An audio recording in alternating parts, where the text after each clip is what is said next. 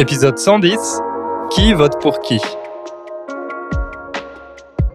Salut à toutes et à tous, bienvenue pour ce 110e épisode. Salut, salut Encore une fois, on va discuter de politique avec Ingrid. Alors c'est vrai qu'on en parle beaucoup en ce moment, mais comme vous le savez, c'est une année euh, particulière pour les Français, c'est euh, une année d'élection présidentielle. Et ce qui est intéressant, c'est que cette élection, euh, donc euh, on est en 2022 pour ceux qui écouteront l'épisode plus tard, cette élection de 2022 a confirmé un bouleversement profond de la scène politique française. Un bouleversement, comment on pourrait expliquer ça? C'est un changement assez radical, un changement profond. Mhm. Oui. Ouais, un bouleversement. Alors, qu'est-ce qui a changé exactement dans la scène politique française?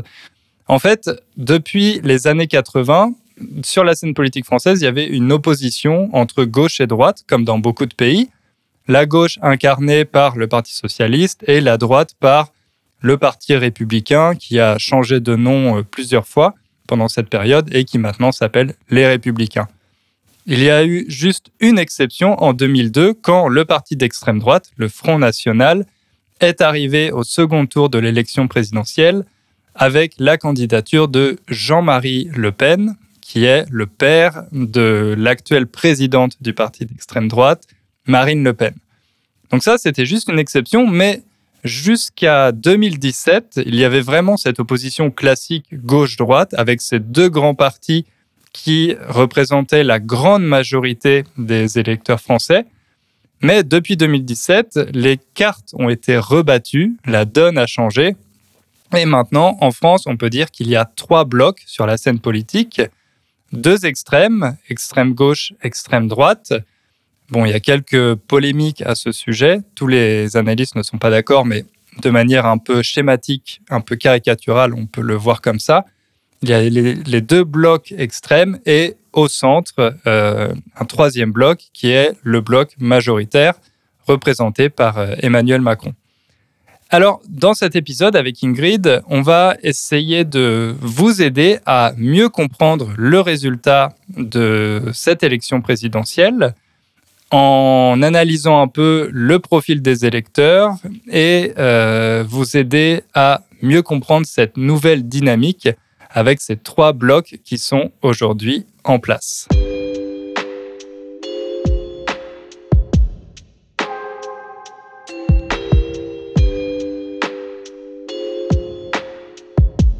Dans une première partie, on va vous parler bien sûr d'Emmanuel Macron. Emmanuel Macron qui vient juste d'être réélu président de la République française. Alors c'est quelque chose d'assez intéressant puisque c'est le premier président de la Ve République à avoir été réélu. Il y avait aussi Jacques Chirac et euh, François Mitterrand, mais pour ces deux-là, c'est un peu particulier parce que c'était une période de cohabitation on vous a parlé de la cohabitation dans notre podcast numéro 108, je crois, c'est ça, sur les élections présidentielles.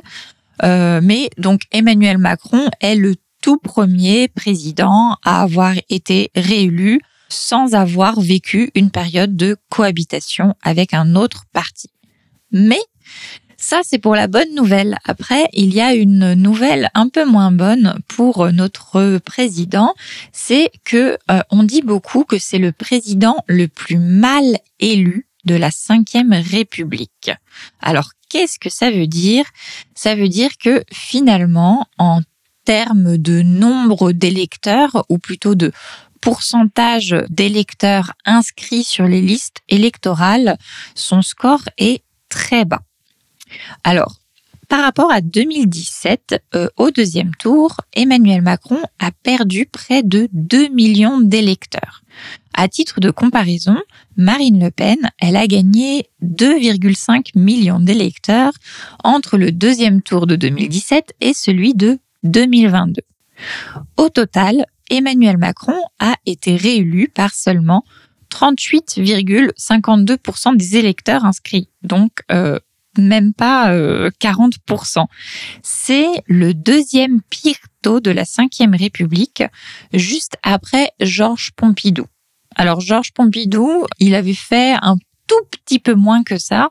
Et c'était une situation très très particulière puisque Charles de Gaulle venait juste de démissionner après les manifestations étudiantes et donc Pompidou est un peu arrivé comme ça, euh, sorti euh, de nulle part sans avoir pu faire une campagne en période de crise.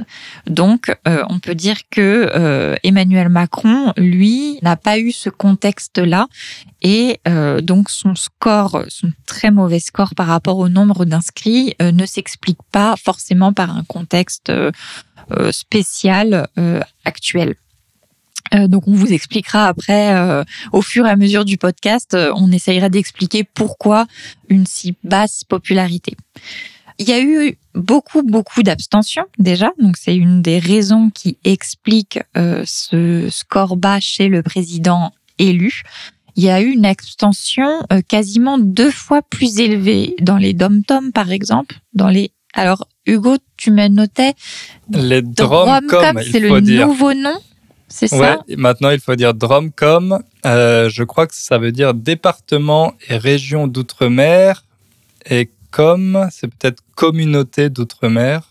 À vérifier. ok, c'est bizarre. Dans les mais je pense que je l'ai vu écrit, mais je l'ai jamais entendu. Donc c'est pour ça j'ai eu un peu de difficulté à, le, prononcer.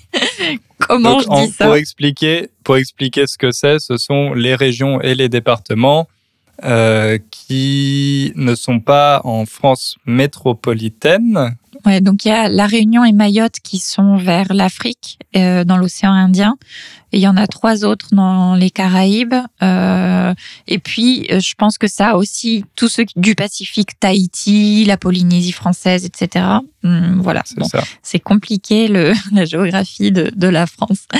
Donc, dans ces territoires-là, qui sont éloignés donc de ce qu'on appelle la France métropolitaine, il y a eu euh, plus de la moitié des électeurs qui ne sont pas allés voter, 53%. Euh, chez les Français établis hors de France, donc euh, bah, comme toi, Hugo. Moi, euh, les expatriés. Il y a eu 60% d'abstention, dont tu ne fais pas partie, Hugo, puisque tu es allé voter aux deux tours. J'ai fait, j'ai rempli mon devoir citoyen, j'ai voté aux deux tours. Et à titre de comparaison, la moyenne nationale de l'abstention, il me semble que c'était aux alentours de 32%, quelque chose comme mhm. ça. Donc quasiment un tiers des électeurs français ne sont pas allés voter à, cette élection. Oui, voilà. Donc il y a euh, des catégories qui sont euh, qui sont encore moins allés voter, comme dans ces territoires où les jeunes, par exemple, les jeunes de 18 à 24 ans sont 41% à ne pas être allés voter. Mais de manière générale, de toute façon, il y a eu beaucoup d'abstention chez euh, toute la population. Je pense que finalement, ceux qui votent le plus, c'est les plus âgés. Euh, il me semble, j'ai pas les chiffres là sous les yeux, mais voilà. Oui, oui, oui. Les plus âgés. Il me semble que chez les plus de 70 ans, il y a seulement 15% d'abstention, quelque chose comme ça. Mhm. Donc les personnes âgées euh, remplissent leurs devoirs. Ouais, ouais, ouais. On va vous dire juste après pour qui votent les personnes âgées et ça explique mhm. beaucoup de choses. Alors, euh, donc pourquoi les gens sont pas allés voter? Euh, Bah déjà, il y a la guerre en Ukraine qui a beaucoup joué. La campagne a été éclipsée par euh, la guerre en Ukraine, mais aussi avant par la crise sanitaire. Aussi, il y a eu des mouvements protestataires dans les territoires d'outre-mer ou en Corse qui ont exacerbé la défiance vis-à-vis du système politique actuel. Alors, exacerbé, ça veut dire exagéré, mis en relief, euh, voilà, amplifié. Euh, et voilà. Et puis il y a en général euh, un sentiment de mépris des pouvoirs publics dans chez ces populations. Et puis, il y a aussi eu des, des mouvements indépendantistes qui ont relayé des appels au boycott euh, du scrutin présidentiel. Donc voilà, beaucoup de raisons mélangées, mais globalement, euh, beaucoup de raisons de se méfier euh, de la de, de la politique et aussi un sentiment que les jeux étaient déjà faits, que de toute façon le vote ne sert à rien. Beaucoup je pense la majorité des Français pensaient de toute façon, ça va être euh, Macron-Le Pen, Macron va gagner, c'est bon, mon vote ne sert à rien. Euh, donc euh, voilà. Voilà. C'est vrai que c'était un peu le résultat annoncé par les médias depuis déjà un ou deux ans. oui. Donc effectivement, on avait l'impression que, voilà, les, comme tu as dit, le, les, les dés avaient déjà été jetés, ou les, les jeux étaient déjà faits et que notre vote ne, changerait rien au, au résultat final. Mhm. Voilà, donc Emmanuel Macron a été élu par finalement peu de personnes dans un contexte où beaucoup ne sont pas allés voter et puis beaucoup ont voté pour lui, pas forcément pour les bonnes raisons. Et ça, Hugo, je te laisse expliquer euh, un petit peu qui, euh, pourquoi les gens sont allés voter pour Emmanuel Macron. Ah, C'est vrai effectivement que parmi les électeurs d'Emmanuel Macron, il y a beaucoup de castors. Alors ça, c'est une expression que j'ai expliquée dans la vidéo que j'ai publiée la semaine dernière justement sur la chaîne YouTube pour parler des 10 expressions euh, préférées d'Emmanuel Macron. Alors un castor, qu'est-ce que c'est? C'est un animal qui vit en général dans les lacs ou les rivières, qui a une queue plate et c'est un rongeur, donc comme une espèce de gros rat, qui est très connu parce qu'il construit des barrages. Il construit des barrages pour euh, retenir l'eau. Et euh, donc pourquoi on dit que certains des électeurs d'Emmanuel Macron sont des castors? Simplement parce qu'ils ont voté pour lui uniquement pour faire barrage. Faire barrage à qui À euh, Marine Le Pen et à l'extrême droite. Ça, c'est une expression qu'on entend très souvent et maintenant qui devient de plus en plus populaire au moment des élections présidentielles. Quand un ou une candidate d'extrême droite se retrouve au second tour, les Français se transforment en castor pour lui faire barrage, pour empêcher euh, ce candidat de gagner. Alors, c'est difficile d'estimer exactement le nombre de personnes qui ont voté pour Emmanuel Macron uniquement pour faire barrage à Marine Le Pen, mais d'après les différents sondages, ça représente entre 40 et 50% des électeurs. Donc c'est assez énorme. Moi, j'étais assez choqué de voir ça. Quasiment la moitié des personnes qui ont voté pour Emmanuel Macron l'ont fait uniquement pour faire barrage à Marine Le Pen et pas euh, parce qu'ils étaient d'accord avec euh, son, son, programme ou euh, par euh, adhésion personnelle. D'ailleurs, même Emmanuel Macron en est conscient et il l'a admis dans son discours de victoire. Il a dit, je cite, Je sais aussi que nombre de nos compatriotes ont voté ce jour pour moi, non pour soutenir les idées que je porte, mais pour faire barrage à celles de l'extrême droite. Dans tous les cas, Emmanuel Macron, c'est le candidat qui a le moins convaincu, les électeurs pardon, euh, sur son programme ou son projet politique. En fait, une grande partie de, de ces électeurs ont voté pour lui simplement par défaut.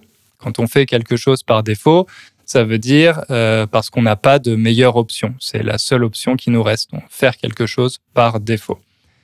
Donc, euh, les Français ont voté pour lui en premier lieu, pas pour ses idées politiques, mais pour faire barrage. Et aussi, ceux qui n'ont pas voté pour faire barrage, ils l'ont fait parce qu'ils se disaient euh, qu'Emmanuel Macron ferait un bon président, parce qu'il a ce qu'on appelle une stature présidentielle. C'est facile de l'imaginer comme président, d'autant plus facile qu'il l'a déjà été pendant cinq ans. Donc on se dit qu'il a les épaules pour assurer ce rôle. Ça aussi, cette expression, avoir les épaules pour faire quelque chose. Les épaules, c'est la partie supérieure des bras. Euh, par exemple, quand on porte euh, un sac, on le met sur euh, ses épaules. Donc avoir les épaules pour faire quelque chose, ça veut dire avoir la force ou le courage pour faire quelque chose.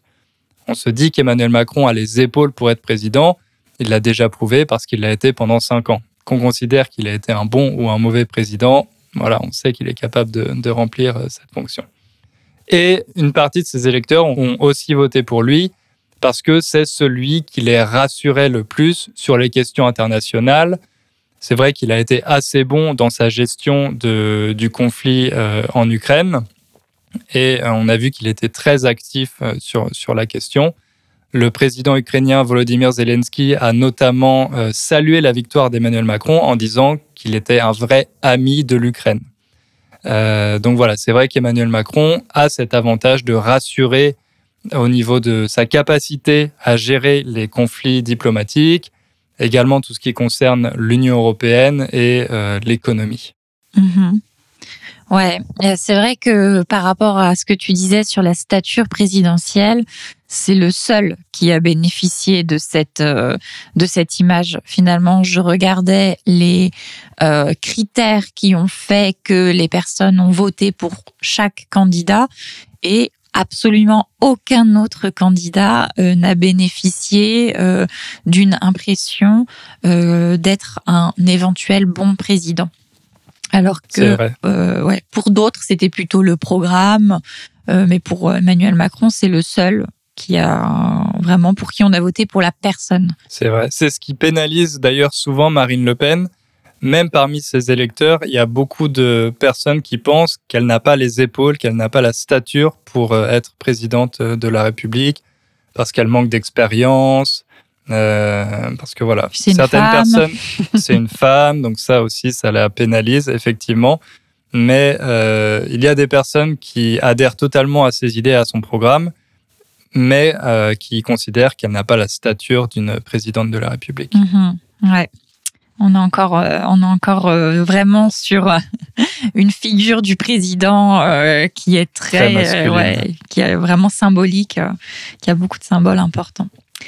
Mais donc, ceux qui ont voté pour hum, Emmanuel Macron, donc maintenant on sait pourquoi, mais qui sont euh, ces personnes exactement? Donc, à partir des sondages et des statistiques, on peut établir un profil sociologique de ceux qui votent pour euh, Emmanuel Macron.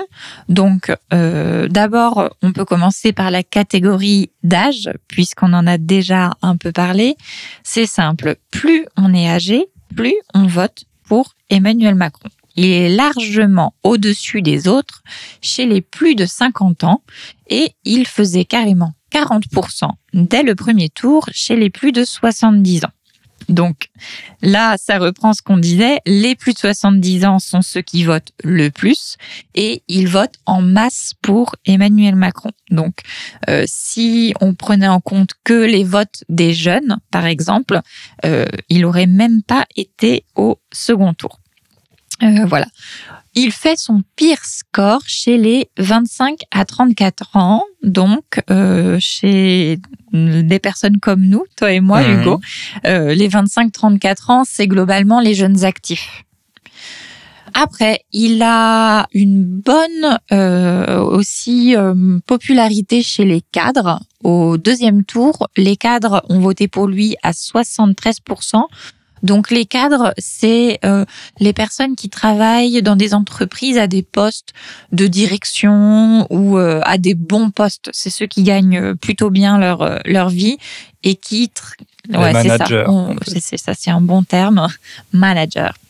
Euh, Et puis après, au contraire, on, si je puis dire au contraire, il y a une autre catégorie euh, qui euh, vote beaucoup pour Emmanuel Macron, c'est euh, les étudiants de moins de 25 ans. pas tous, euh, on verra après que les étudiants votent aussi pour une autre personne. Je fais du suspense. Mais euh, globalement, par exemple, les étudiants qui sont en école de commerce, euh, les étudiants qui étudient, je sais pas, l'économie, il y en a, il y a voilà, il y a certains types de filières où Emmanuel Macron est largement majoritaire. Ensuite, il a aussi du succès chez les Parisiens qui ont voté pour lui à 85% au deuxième tour, en Île-de-France en général, donc la région parisienne. Et euh, il est aussi le plus populaire chez les Français de l'étranger, hein, chez toi Hugo. Effectivement. Euh, un petit peu moins qu'en 2017, ça a baissé. En 2017, c'était 89%, euh, ils étaient à fond derrière lui. Bon, maintenant, c'est 86%, excepté dans en euh, Russie. Voilà, en Russie, c'est euh, Marine Le Pen au second tour euh, qui a battu Emmanuel Macron avec 58%. Mais c'est plutôt facile à expliquer. Mhm. voilà, si vous avez suivi un peu, Marine Le Pen est, est très proche du pouvoir russe et a défendu Vladimir Poutine pendant très très longtemps. Voilà, donc euh, lors de sa première élection en 2017, euh, Emmanuel Macron avait déclaré qu'il ferait tout pour que les Français n'aient plus aucune raison de voter pour les extrêmes. Au vu des résultats, il a complètement échoué. la scène politique française a été profondément bouleversée. Bouleversée, tu as déjà expliqué ce mot en introduction, Mhm. n'est-ce pas? Donc un grand changement. voilà. Donc le 10, 10 avril dernier, le premier tour a confirmé la liquidation de les Républicains, le parti traditionnel de droite, et du Parti socialiste, le parti traditionnel de gauche, comme pilier du dispositif de pouvoir établi depuis des décennies. C'est vrai. D'ailleurs, deux, les deux candidats de ces partis ont fait des scores inférieurs à 5%. Et Ridicule. maintenant, ri- c'était vraiment une humiliation pour leur parti et ça les met en difficulté euh, au niveau financier parce qu'il faut savoir que l'État français rembourse les frais de campagne, mais seulement si le candidat fait au moins 5% au premier tour. Donc, pour que l'État couvre paye tout euh, ce que vous avez dû euh, financer pour les meetings de campagne, les affiches, etc., il faut faire au moins 5%. Là, comme la candidate du PS, Anne Hidalgo, et la candidate des Républicains, euh, Valérie Pécresse, ont fait moins de 5%, eh bien, c'est leur parti, et elles aussi, parce qu'elles elles en ont payé une partie de leur poche, euh, qui vont devoir euh, voilà, financer complètement leur campagne et leur campagne ne va pas être remboursée par l'État français. Donc c'est une situation assez compliquée pour, euh, pour ces deux partis. Mm. Surtout pour le Parti socialiste, je pense. Parce qu'ils n'ont pas autant de donateurs, de personnes qui les soutiennent, qui vont faire, euh, qui vont envoyer des chèques pour aider à rembourser. Donc, euh, on verra, mais c'est possiblement la mort du Parti socialiste euh, qui, qui s'annonce. Ouais, ça va être compliqué dans, dans les années à venir.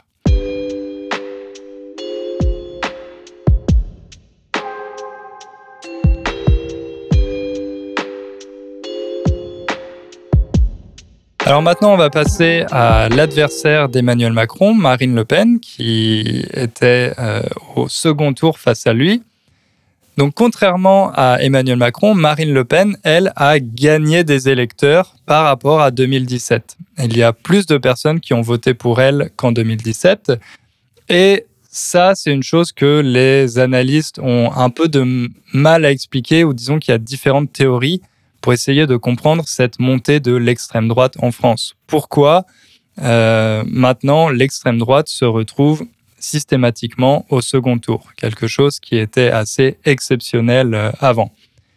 Alors, déjà, il faut savoir qu'il y a aussi des castors du côté de Marine Le Pen. Donc, moi, vous avez compris que je suis le responsable castor dans cet épisode.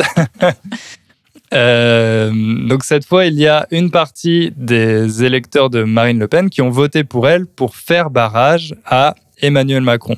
Eux, euh, ce qu'ils voulaient, c'était tout sauf Emmanuel Macron. Donc, euh, Marine Le Pen incarnait la seule euh, alternative possible. Donc là aussi, c'est difficile à estimer, mais selon les sondages, on, imagine aussi que environ la moitié des personnes qui ont voté pour Marine Le Pen l'ont fait pas forcément par conviction, mais euh, pour faire barrage à Emmanuel Macron. Ça, ça a été particulièrement visible, encore une fois, dans les Drumcom. Par exemple, en Guadeloupe, euh, 70% des électeurs ont voté pour euh, Marine Le Pen et 61% en Martinique.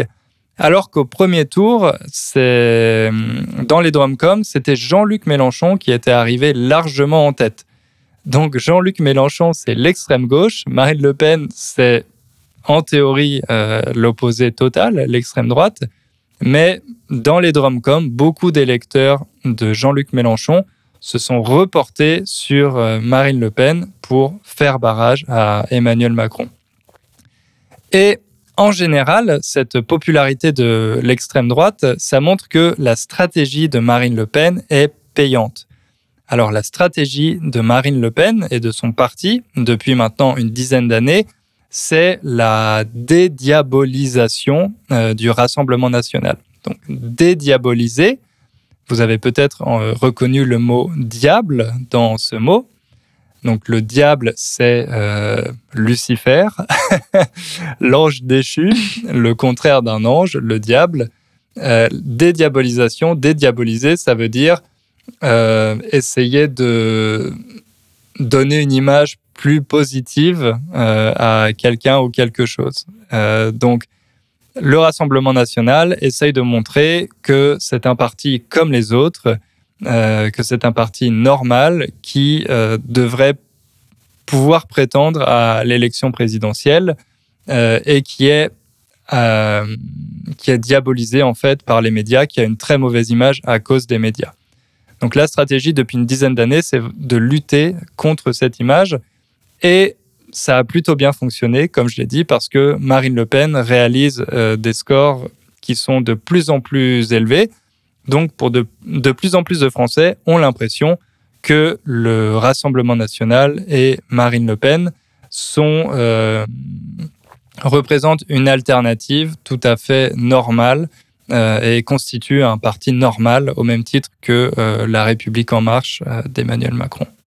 Mmh, ouais, c'est sûr que maintenant, la stratégie, enfin le discours de s'opposer à Marine Le Pen seulement en disant qu'elle est d'extrême droite et que c'est le diable en fait, que c'est pire que tout, que c'est l'horreur, ça ne fonctionne plus euh, parce que elle a réussi à aller chercher euh, certains, certaines populations qui se sentent euh, délaissées. Donc on constate quand on regarde par exemple la carte de France du deuxième tour suivant le résultat par ville, que la France est en quelque sorte coupée en deux donc, elle n'est pas coupée en deux, euh, par exemple nord-sud. Non, c'est plutôt qu'il y a une opposition entre, d'un côté, les métropoles, donc métropoles dans le sens les grandes villes plutôt les conglomérats de villes, par exemple, euh,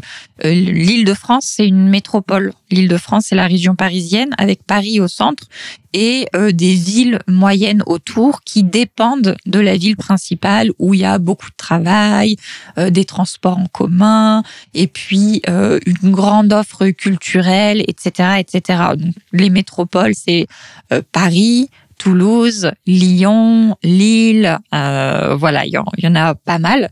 Et si on regarde la carte, il y a une opposition entre ces zones-là et euh, les campagnes. Les campagnes dans le sens d'une part les zones rurales vraiment euh, où il y a de l'agriculture, etc. Et aussi ce qu'on appelle les périphéries. Les périphéries, c'est ce qui est juste en sortant des métropoles, là où il n'y a plus accès au transport en commun, là où il n'y a plus vraiment de connexion avec les villes. Et c'est des villes, des petites villes ou des villages euh, où les gens sont plus isolés, où euh, ils vont pas euh, aller jusqu'à Paris le week-end, aller jusqu'à Lyon le week-end. Donc il y a vraiment une, une, opposition entre ces différentes zones, plus citadines et plus campagne. Euh, Marine Le Pen a fait ses meilleurs scores dans les communes rurales. Une commune, c'est un synonyme de, de ville, c'est une désignation administrative pour dire une ville. Donc, elle a fait ses meilleurs scores dans les communes rurales et dans les petites communes. Euh, pour le deuxième tour, dans ce qu'on appelle les zones rurales, c'était vraiment euh, du 50-50 entre Marine Le Pen et Emmanuel Macron pourquoi est-ce qu'elle a une telle popularité dans ces zones alors que elle-même il faut rappeler, c'est une châtelaine. Châtelaine, c'est un mot qui veut dire quelqu'un qui habite dans un château. La famille Le Pen, c'est une famille d'une grande fortune et elle est héritière en fait. Mais elle réussit quand même à parler à l'électorat populaire et cette année, notamment en 2022, son thème de campagne principal, ça a été euh, le pouvoir d'achat. Le pouvoir d'achat, c'est euh, la capacité qu'on a de, de Pardon, j'ai pas. Comprar. ça m'arrive souvent, mais en podcast, normalement, c'est que je suis en train de parler euh, de manière si naturelle que je fais euh, mon mix habituel. Non. Le pouvoir d'achat, voilà. Euh, donc, c'est la capacité des personnes à pouvoir s'acheter des choses et vivre correctement. C'est un peu l'équilibre entre les salaires et le prix des des denrées, des aliments, euh, c'est beaucoup euh, le carburant, hein, l'essence pour se déplacer en voiture. Ça a été euh, la première cause de désespoir et de colère par rapport au pouvoir d'achat. Donc Marine Le Pen, elle a parlé pratiquement que de ça pendant les derniers mois de la campagne présidentielle. Cette thématique du pouvoir d'achat, elle résonne particulièrement dans l'électorat, donc comme j'ai dit, des campagnes, mais aussi dans l'électorat ultramarin, c'est-à-dire dans l'électorat euh, de l'outre-mer des euh, territoires qui ne sont pas en France métropolitaine, les DROMCOM. Pourquoi? Parce que ce sont des territoires qui sont pauvres, les plus pauvres de France, où les jeunes sont très fortement touchés par le chômage et où la précarité est importante. Elle a fait une campagne en plus, pour revenir donc sur Marine Le Pen, très ancrée dans les territoires avec un tour de France et des meetings dans euh, les communes rurales, euh, dans les DROMCOM aussi. Et euh, pendant en fait que d'autres candidats étaient beaucoup sur les chaînes nationales et faisaient une campagne à l'échelle du pays tout entier, Marine Le Pen s'est beaucoup déplacée pour aller voir les gens dans les plus petites villes. Et puis enfin, je vais terminer pour euh, ce petit profil social des, électeurs de Marine Le Pen.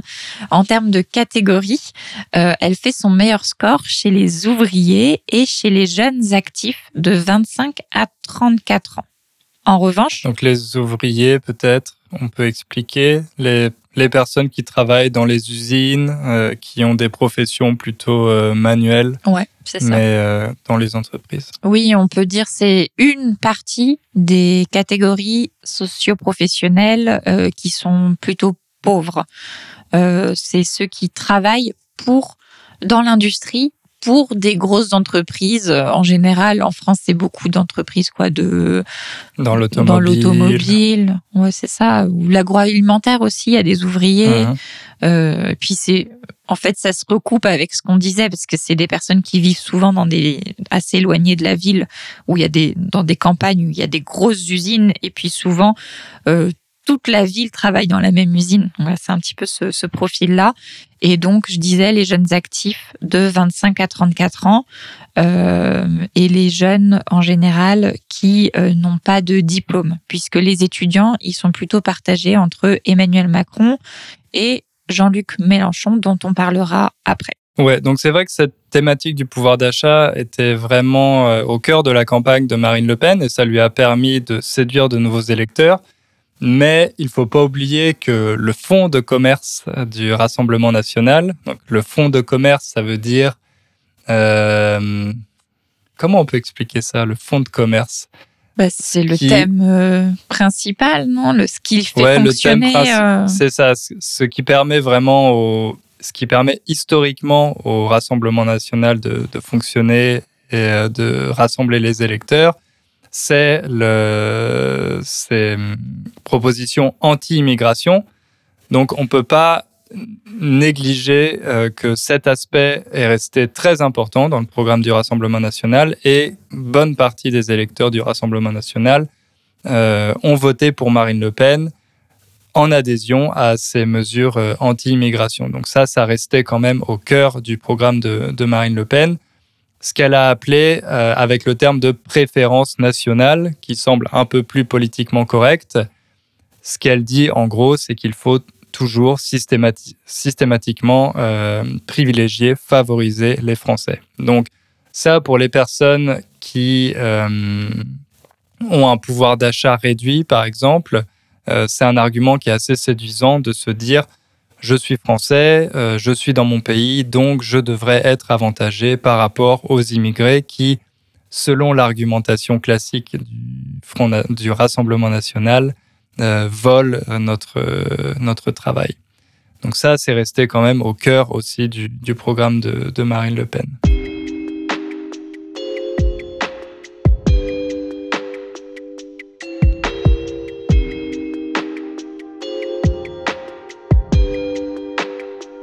Ça, c'était donc pour euh, nos deux euh, candidats du deuxième tour. Et puis, on va peut-être terminer avec euh, le numéro 3, celui qui est arrivé en troisième position au premier tour, Jean-Luc Mélenchon, puisque il concentre beaucoup d'électeurs qui ont un profil encore différent de celui de Marine Le Pen et de Emmanuel Macron. D'ailleurs, c'est vrai que euh, Jean-Luc Mélenchon, après le premier tour, a euh, dit explicitement qu'il ne fallait pas donner de voix à euh, Marine Le Pen. Il a dit pas une voix pour Marine Le Pen. Mais... Il a même répété trois ou quatre fois d'affilée, il me semble. Exactement. Il a vraiment été très clair par rapport à ça. Donc on pourrait se dire que euh, Jean-Luc Mélenchon est plus proche de Emmanuel Macron, par exemple, en tout cas qu'il est complètement opposé à Marine Le Pen. Mais euh, ses électeurs, pas forcément. Il y a des électeurs qui sont passés de Jean-Luc Mélenchon à Marine Le Pen et puis beaucoup qui se sont abstenus. Alors qui sont ces personnes? Donc Jean-Luc Mélenchon, il a d'abord il y a un phénomène assez intéressant à souligner, c'est que euh, il a réussi à euh, créer une mobilisation exceptionnelle des populations de ce qu'on appelle les quartiers. Alors personnellement, je n'aime pas du tout cette cette expression puisque quartier ça veut rien dire. Enfin, c'est une, appellation générale, mais euh, ce qu'on veut dire, c'est les quartiers populaires, c'est les banlieues, euh, certaines banlieues où la population est plutôt immigrée ou descendante d'immigrés, où la population est plutôt pauvre, mais euh, quand même en connexion avec les grandes villes, etc. C'est des quartiers qu'on peut dire difficiles.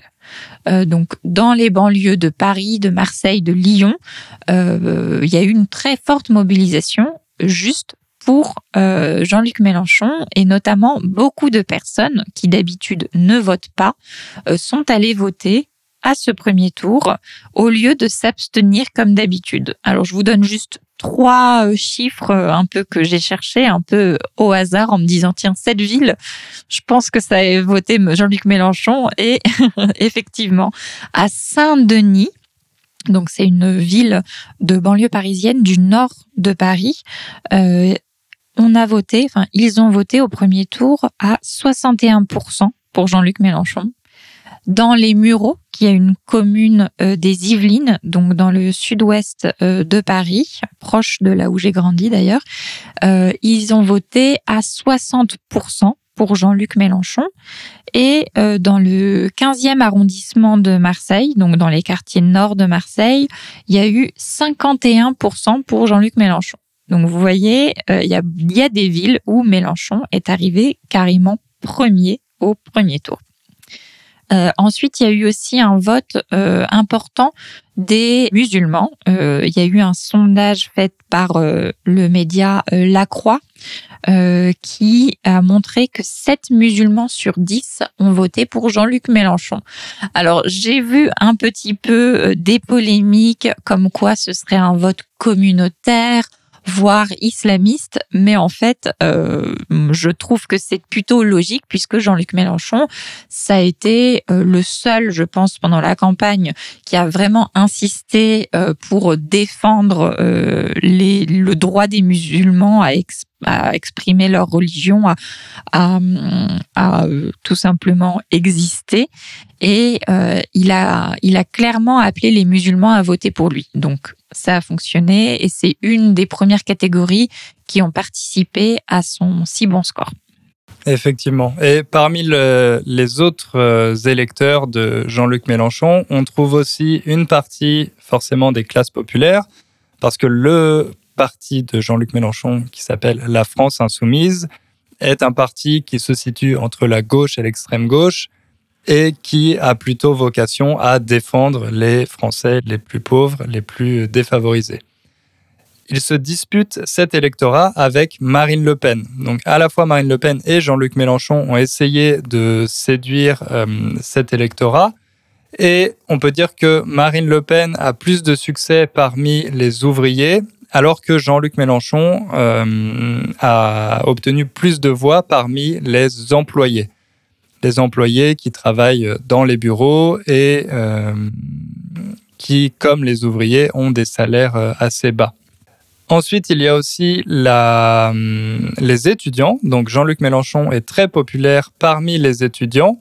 Là, il est plutôt face à Emmanuel Macron. Euh, on a vu tout à l'heure qu'une partie des jeunes de 21, non, c'était 18-24 ans. Mhm. Ouais, Euh, 18-24 vote. ans, ouais. 18-24 ans votent plutôt pour, euh, pour Emmanuel Macron. Donc ça dépend un peu de ce que vous étudiez à l'université. si vous étudiez l'économie ou vous êtes en école de commerce, vous allez plutôt voter pour Emmanuel Macron, comme euh, mes camarades par exemple. Mais j'étais surpris parce que euh, Jean-Luc Mélenchon devient aussi assez populaire dans, dans certaines écoles de commerce. Au Ah. contraire, si vous étudiez la sociologie, euh, si vous êtes euh, élève à l'Académie des Beaux-Arts, par exemple, bon, bah là, il y a plus de chances que vous votiez pour euh, Jean-Luc Mélenchon. Mhm. Et enfin, euh, ouais, Jean-Luc Mélenchon, en général, fait de très bons scores parmi les jeunes de, de 18 à, à 34 ans, alors que Marine Le Pen a plus de succès chez les jeunes qui sont non diplômés, euh, qui n'ont pas de diplôme universitaire.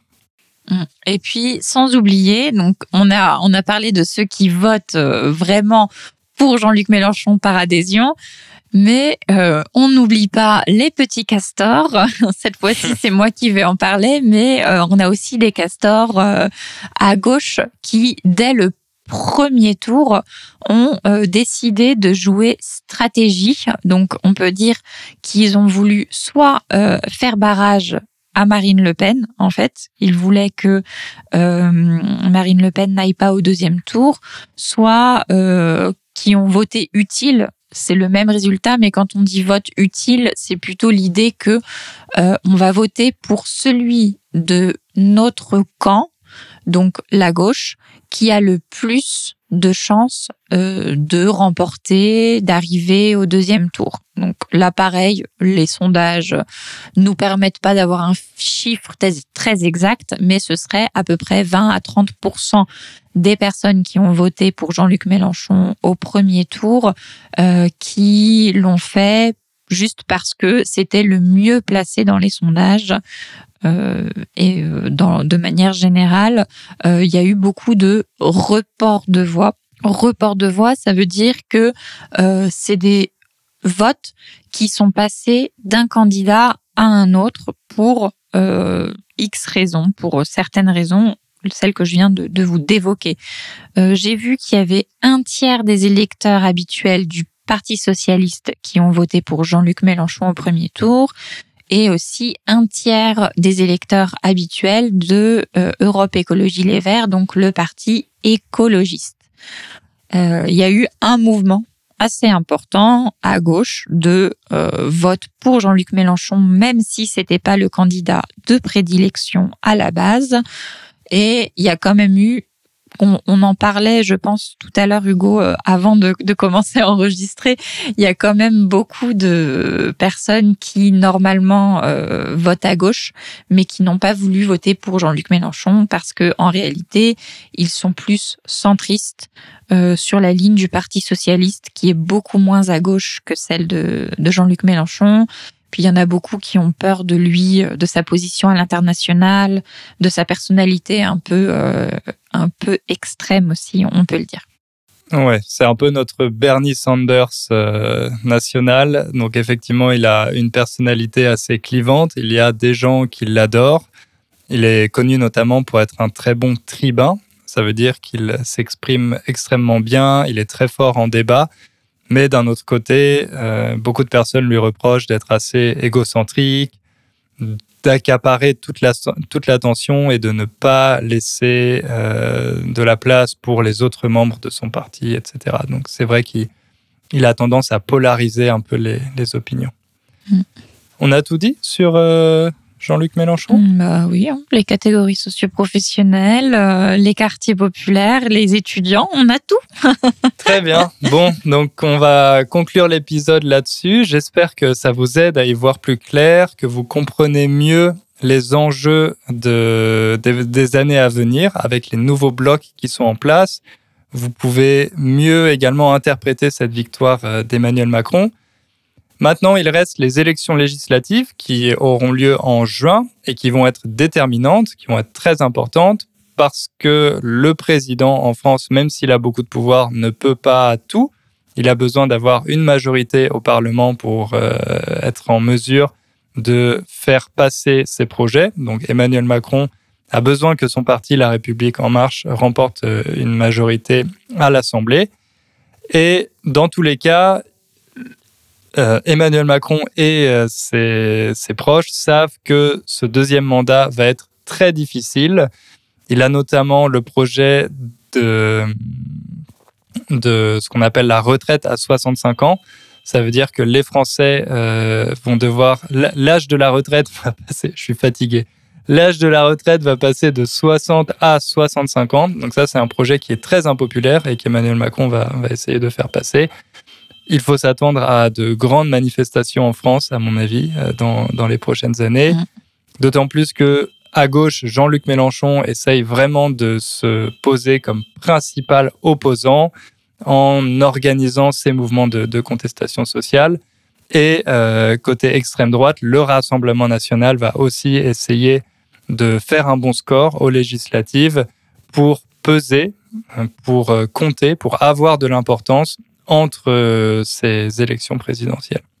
Voilà, je pense qu'on a tout dit. Comme d'habitude, n'hésitez pas à laisser un commentaire. Euh, je ne sais pas si on continue avec euh, ces expressions à mettre dans les commentaires ou pas. Bah là, on a un bon mot quand même. C'est vrai. si on parle d'un animal. Allez, la dernière fois, bon, vous nous dites si vous en avez marre de. Mais on peut leur dire castor. C'est ça. Ok, donc si vous avez écouté l'épisode jusqu'au bout, euh, vous pouvez écrire Castor ou alors faire barrage euh, dans les commentaires. Les deux comptent. Et voilà, merci de nous avoir écoutés et on se retrouve bientôt pour euh, un nouvel épisode. Merci, salut.